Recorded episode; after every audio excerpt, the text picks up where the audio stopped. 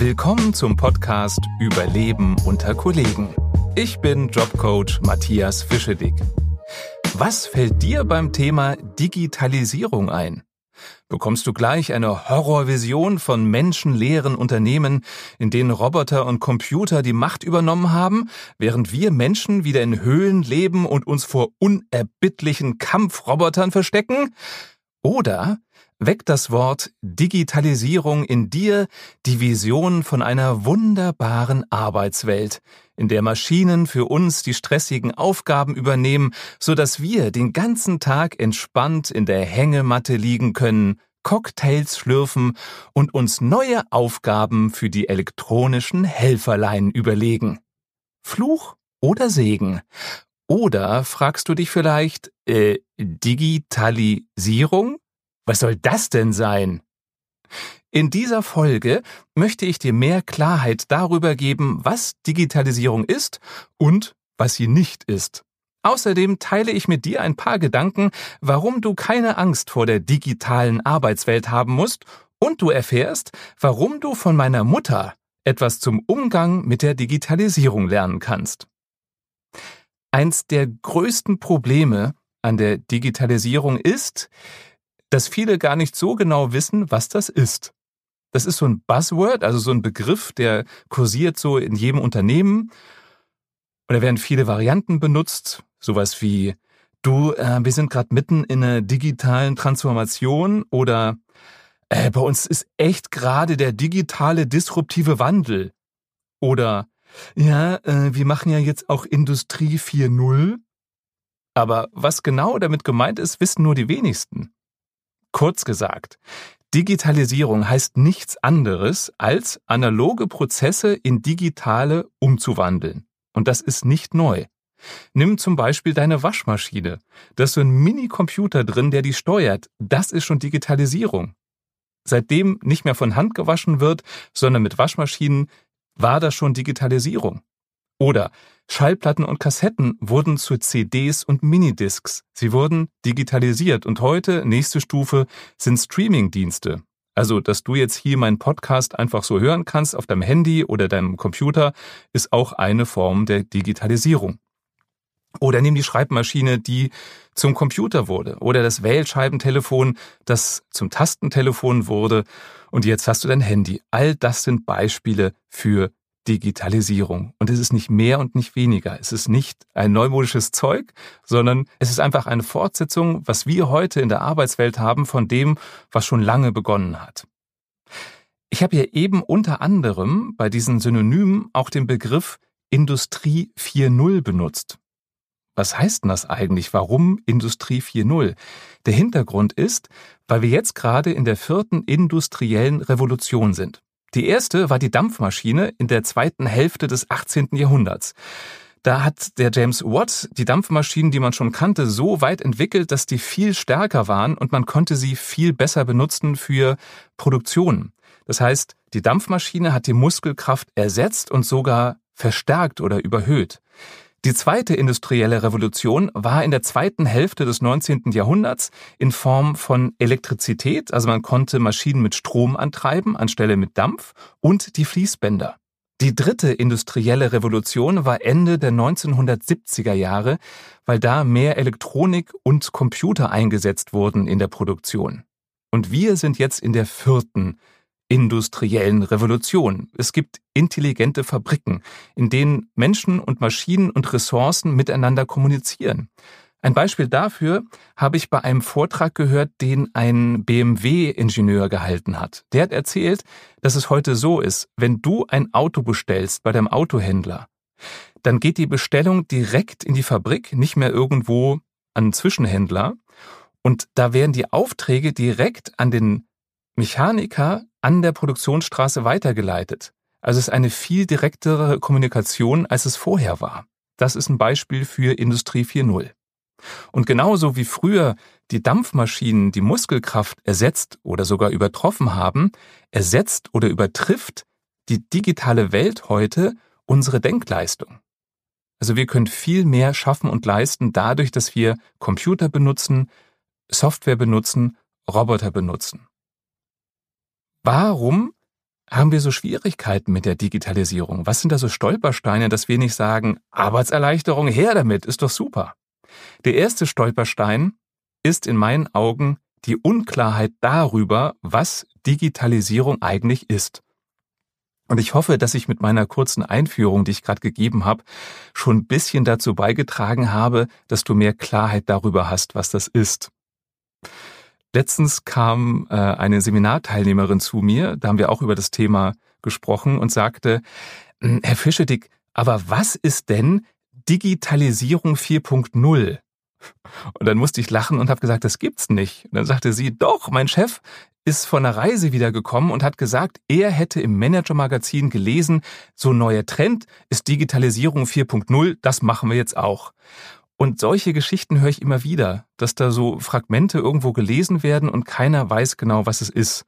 Also, es gibt entweder Digitalisierung, den Begriff, oder Industrie 4.0, aber keine Digitalisierung 4.0. Und letztens war auch ein Teilnehmer, der sagte, ja, aber was ist denn der Masterplan? Wo geht's denn hin? Wo wollen wir denn mal enden mit der ganzen Umstellung auf Computer und Roboter? Da war so der Glaube, weil die Politiker in ihren Wahlprogrammen auch das Thema aufgreifen, dass es irgendwie einen Plan gibt, wo wir uns hinentwickeln. Es gibt keinen Plan. Das heißt eigentlich nur, wir haben heute mehr technische Möglichkeiten als noch vor ein paar Jahren und wo das hinführt, keine Ahnung, werden wir sehen.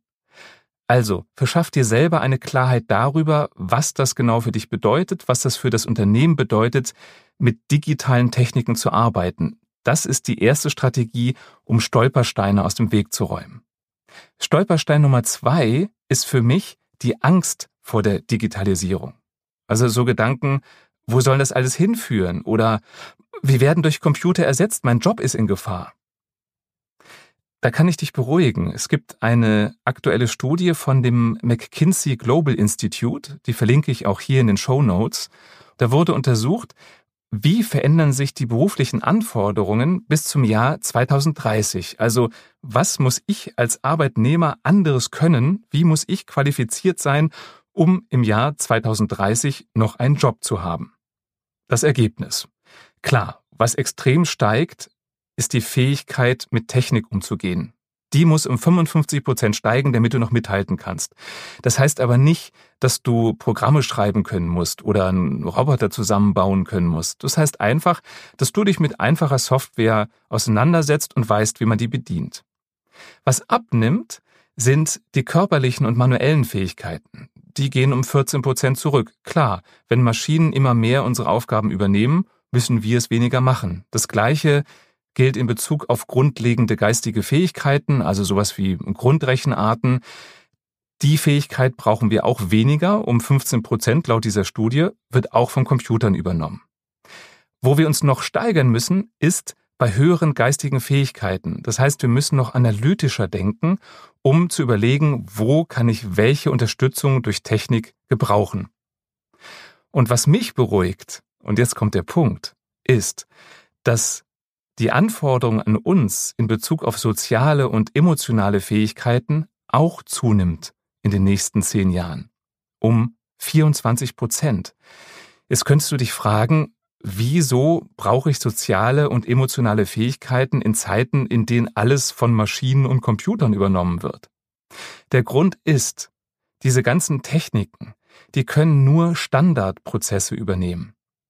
Wir Menschen werden immer nötig sein, um neue Prozesse zu entwickeln. Wir werden immer nötig sein, um neue Ideen zu entwickeln, die dann von Computern teilweise umgesetzt werden können. Und damit möglichst kreative, neue Impulse entstehen können, ist es schlau, mit möglichst Andersdenkenden zusammenzuarbeiten, mit Kollegen zusammenzusitzen, die jetzt nicht so gleich ticken wie wir. Und um mit denen klarzukommen, brauchen wir einfach höhere soziale Fähigkeiten.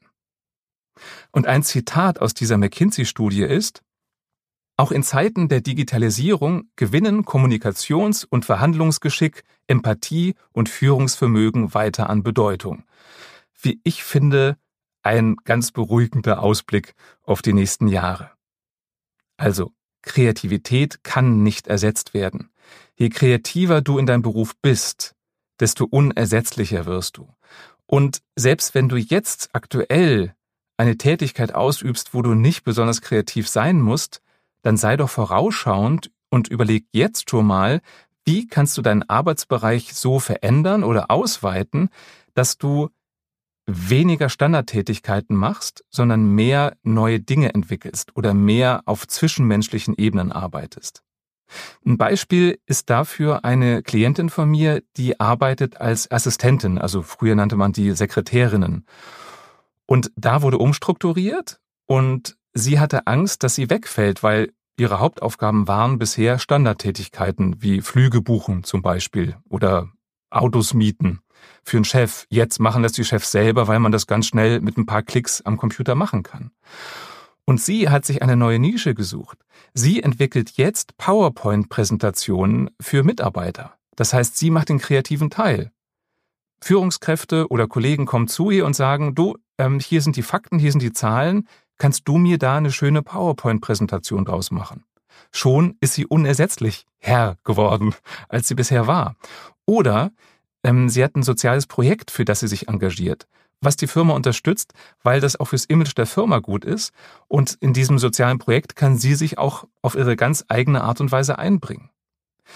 Ich habe ein Beispiel gelesen von einer Fabrik, die Spulen herstellt für ähm, Motoren. Und da wurde auch viel durch Roboter ersetzt in der Werkshalle. Und die Fertigungsmitarbeiter, die jetzt nicht mehr bei dem Wickeln dabei sein müssen, die haben jetzt eine neue Position in der Planung und im Design der Qualitätskontrolle. Auch da geht es um etwas Kreatives, um etwas, wo etwas erschaffen wird. Überleg einfach jetzt schon mal, wie müsstest du deinen Job, deine Jobbeschreibung, deine Tätigkeiten verändern, dass sie weggehen von Standardprozessen und hin zu neuen Entwicklungen. Eine andere Angst bei der Digitalisierung ist, nicht mehr mitzukommen. Ich verstehe das alles nicht. Ich kann nicht den kompletten Computer bedienen. Und das höre ich öfter, dass wenn neue Software eingeführt wird, dass der Glaube ist, jeder muss jeden Knopf kennen, muss die komplett bedienen können. Musst du nicht. Versuch nicht perfekt zu sein. Es hat eh keinen Sinn, weil zwei Wochen später ist das Programm schon wieder verändert oder geupdatet worden. Also schraub deine Ansprüche zurück und befass dich nur mit den Teilen der Programme, die du bedienst, die du wirklich, wirklich brauchst und überleg dir, was ist deine persönliche Art, um Neues zu lernen? Das habe ich auf einem Kongress erlebt, wo Teilnehmer sehr unterschiedlicher Meinung waren, was die Firma zur Verfügung stellen muss, dass man lernt, die neue Software zu bedienen. Und meine Antwort da war, es gibt nicht den Standard-Lernprozess. Der eine, der braucht vielleicht eine Schulung, ein Seminar. Der andere hat's lieber, wenn ein Kollege neben ihm sitzt, dem er Fragen stellen kann. Der dritte sagt, ich gucke mir Videos an und der vierte sagt, ich probiere einfach aus und der fünfte sagt, ich lese lieber ein Handbuch. Überleg du dir, was du brauchst, um zu lernen und dadurch kannst du auch deine Angst nehmen. Denn je mehr du dich auskennst mit der Technik, so wie du sie brauchst, desto entspannter wirst du mit dir umgehen. Und du kannst die Digitalisierung nicht aufhalten. Also freunde dich damit an, dass sie dich begleiten wird die nächsten Jahre. Stolperstein Nummer drei ist die innere Haltung zur Digitalisierung. Also so Gedanken wie, boah, das finde ich aber doof, ständig neue Programme oder boah, das braucht man doch alles gar nicht. Oder manchmal, und warum denn schon wieder neues Programm? Aus meiner Erfahrung gibt es zwei Gründe dafür, dass wir so denken. Das eine ist, weil es wirklich viele, viele Wechsel gibt und wir nicht verstehen, warum muss jetzt schon wieder das neue Programm ran. Das andere haben wir gerade so ein bisschen gelernt und warum schon wieder neu. Und das kann daran liegen, dass auch die Kollegen aus der IT nicht in die Zukunft schauen können. Die haben nach bestem Wissen und Gewissen sich für eine neue Software entschieden und dann kommt vielleicht ein paar Monate später eine neue und dann wäre es unklug, an der alten festzuhalten, wenn die neue einfach besser ist. Das hat nur keiner kommen sehen. Also auch die Profis aus der IT-Abteilung wissen nicht, wo sich das alles hin entwickelt. Sei ein bisschen nachsichtig mit denen. Geh davon aus, dass die wirklich nach bestem Wissen und Gewissen die Systeme umstellen und nie davor gefeit sind, dass vielleicht nächste Woche es schon wieder was Besseres gibt. Und der zweite Grund für so viele Umstellungen in der Software und in den Programmen ist, dass viele Führungskräfte aus der Top-Ebene wie ich vorher schon gesagt habe, gar nicht so genau wissen, was das alles ist. Die fliegen dann ins Silicon Valley, sehen, was man alles machen könnte, kommen nach Hause und sagen, das setzen wir jetzt alles um, ohne drüber nachzudenken, ob das überhaupt Sinn ergibt. Da werden dann irgendwelche wirren Datenbanken aufgesetzt, die eh keiner braucht. Oder ein neuer Trend, den ich immer mehr mitkriege, ist E-Learning, also elektronisches Lernen. Das Unternehmen meinen, sie müssten Riesenplattformen einrichten mit Programmen, mit denen jeder Mitarbeiter selbstständig Dinge lernen kann. Und da fragen auch viele Mitarbeiter nach. Nur wenn die dann mit viel Aufwand entwickelt wurden, benutzt die keiner, weil es am Anfang sexy ist, ein bisschen auf Bildchen zu klicken, aber am Ende benutzt es keiner. Für mich ist Digitalisierung dann sinnvoll, wenn sie wirklich deine Arbeit leichter macht. Also versuch dein Mindset zu ändern, in dem Sinne, Digitalisierung, Computer, Roboter, das sind Optionen, die neu dazukommen. Und wenn die für dich sinnvoll sind, dann benutze sie. Und wenn du das so sehen kannst, dann findest du Digitalisierung vielleicht nicht mehr so negativ, sondern siehst es eher bereichernd, weil es dich unterstützt. Und wenn du nach wie vor deine To-Do-Liste auf Post-its oder auf ein Blatt Papier schreiben möchtest, dann mach das. Du musst dafür kein Programm benutzen. Und wenn du selber findest, als Beispiel, dass eine App besser ist, um To-Dos aufzuschreiben, ja, dann nimm die App. Also sieh es eher als eine Erweiterung deiner Möglichkeiten als ein Must. Es muss nicht alles von Robotern und Computern übernommen werden. Und wenn du zufällig gerade eine To-Do-App suchst, habe ich einen heißen Tipp. Ich benutze sie seit ein paar Monaten und finde die super. Die App heißt Things, also wie die Dinge. Gibt es inzwischen Version 3, also Things 3. Verknüpfe ich die auch in Show Notes.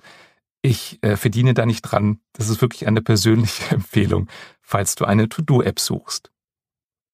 Und jetzt der versprochene Tipp von meiner Mutter, die 80 geworden ist was kannst du von ihr lernen in Bezug auf Digitalisierung? Und das ist die Begeisterung, die Lust, der Spaß daran. Meine Mutter hat mit Anfang 70 gesagt, ich will einen Computer. Ich will endlich mitkriegen, was da so läuft. Und sie kann den wirklich ziemlich gut bedienen. Und sie hat auch ein iPhone und sie kommt immer wieder und fragt mich, wie sie irgendwelche Dinge machen soll. Und nicht, weil sie das muss, sondern weil sie den Nutzen sieht. Für sie ist zum Beispiel ihr Handy ein Kontaktmittel. Wenn sie mir irgendwas mitteilen will, hat sie früher versucht, mich zu erreichen, dann bin ich nicht rangegangen, weil ich zu tun hatte. Heute schreibt sie eine WhatsApp. Das heißt, in dem Moment, wo sie was loswerden will, kann sie es loswerden, ohne mich zu stören. Sie tauscht mit ihren Freundinnen Fotos aus von Gemälden, die sie gemalt hat. Sie hat so ein rotes Büchlein, da schreibt sie sich alles rein, was ich ihr erkläre, wie man das bedient, und da guckt sie dann immer wieder nach. Und die Essenz von all dem ist für mich, wenn du den Sinn siehst in Computern, in Programmen, wenn du Spaß dran hast, dann ist Digitalisierung auch kein Angstgegner mehr für dich, sondern dann ist es ein Partner, der dich unterstützt. Das hört sich jetzt sehr philosophisch an, oder? Und Digitalisierung ist heute ein Wettbewerbsvorteil. Wenn dein Unternehmen da nicht mitgeht, dann kann es sein, dass das nicht mehr lange am Markt bestehen kann. Für mich ist da das plakativste Beispiel der Quelle-Versand. Quelle, erinnerst du dich vielleicht noch, war bekannt dafür, dass es diese Kataloge gab, ne? diese fetten Versandhauskataloge, dick wie Telefonbücher. Und das war der Wettbewerbsvorteil. Die wurden in ganz Deutschland rumgeschickt, so dass du im letzten Bergdorf das Sortiment eines ganzen Warenhauses bestellen konntest. Du konntest damals sogar Segelboote oder Bausätze für Wochenendhäuser bestellen. Hat super funktioniert. Dann kam das Jahr 1998. Da startete Amazon in Deutschland.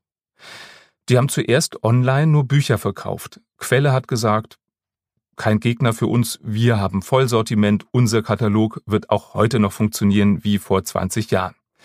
Dann hat Amazon auch CDs verkauft. Quelle hat weiter gesagt, online, digital brauchen wir nicht, Katalog wird immer noch funktionieren.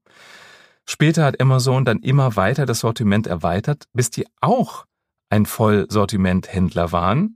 Und was hat Quelle gemacht? weiter Kataloge gedruckt, weil sie gesagt haben, wir halten lieber an dem alten fest, den neumodischen Kram brauchen wir nicht. Und das Ende vom Lied war, dass Quelle 2009 insolvent gegangen sind. Ganz anders hat's der Otto-Versand gemacht. Michael Otto ist schon in den 90ern nach Amerika geflogen, hat geguckt, wo geht's denn hin? Wo gehen die digitalen Trends des Handels hin? Wie sieht der Onlinehandel aus? Und der Otto-Versand hat den Quelle-Versand gekauft und den Otto-Versand gibt es heute noch und der ist, glaube ich, gerade aktuell immer noch auf Rang 4 bei den Online-Versandhändlern hinter Amazon, Zalando und ich weiß gar nicht, was das dritte ist. Für mich ein schönes Beispiel, wenn du dich sträubst, wenn du dich weigerst, wenn du wegguckst und sagst, Elektronik brauche ich nicht, kann es sein, dass du selber an deinem Stuhl sägst. Das Grundproblem mit Digitalisierung ist das Tempo. Es gibt so schnell Veränderungen, wie ich eben sagte, dass sogar die IT-Spezialisten nicht wissen, was nächste Woche an neue Software kommt. Das heißt, du musst dich viel, viel schneller an Veränderungen anpassen und das entspricht so gar nicht unseren menschlichen Verhaltensweisen. Wir Menschen sind Gewohnheitstiere. Unser Gehirn hat gar nicht genug Updates bekommen in den letzten Jahren, um da mitzuhalten. Und wir sträuben uns nun mal grundlegend gegen Veränderungen. Das was Unbekanntes, da weiß man nicht, was kommt, besser nicht damit anfangen. Wenn du mehr wissen möchtest, wie du gelassener mit Veränderungen umgehst, dann hör doch mal in meinen Podcast Folge 2 rein. Der heißt, wie du gelassener mit Veränderungen umgehst. Und all das, was ich da beschreibe, lässt sich wunderbar auf die heutige Zeit der Digitalisierung anwenden. Die Zusammenfassung. Digitalisierung bedeutet eigentlich nur die Umwandlung von analogen in digitale Prozesse und die Umwandlung von manuellen Tätigkeiten in automatisierte. Die gute Nachricht, wir Menschen werden niemals komplett durch Computer und Maschinen ersetzt werden, denn Computer können nicht kreativ sein, wir schon. Um wettbewerbsfähig zu bleiben, damit du deinen Job behältst, überleg dir, was du machen kannst, damit du noch kreativer wirst damit du noch unentbehrlicher wirst. Nutze Digitalisierung nur, wenn es Sinn ergibt für dich, wenn es wirklich ein Mehrwert ist. Wenn es keinen hat, dann bleib doch bei dem, wie du es bisher gemacht hast. Und nochmal die Essenz. Deine Kreativität schützt dich vor dem Jobverlust.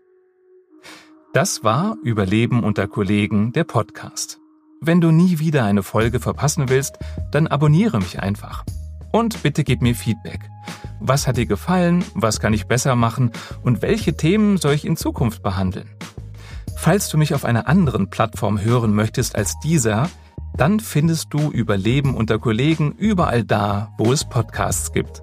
Und jetzt viel Erfolg beim Überleben unter Kollegen.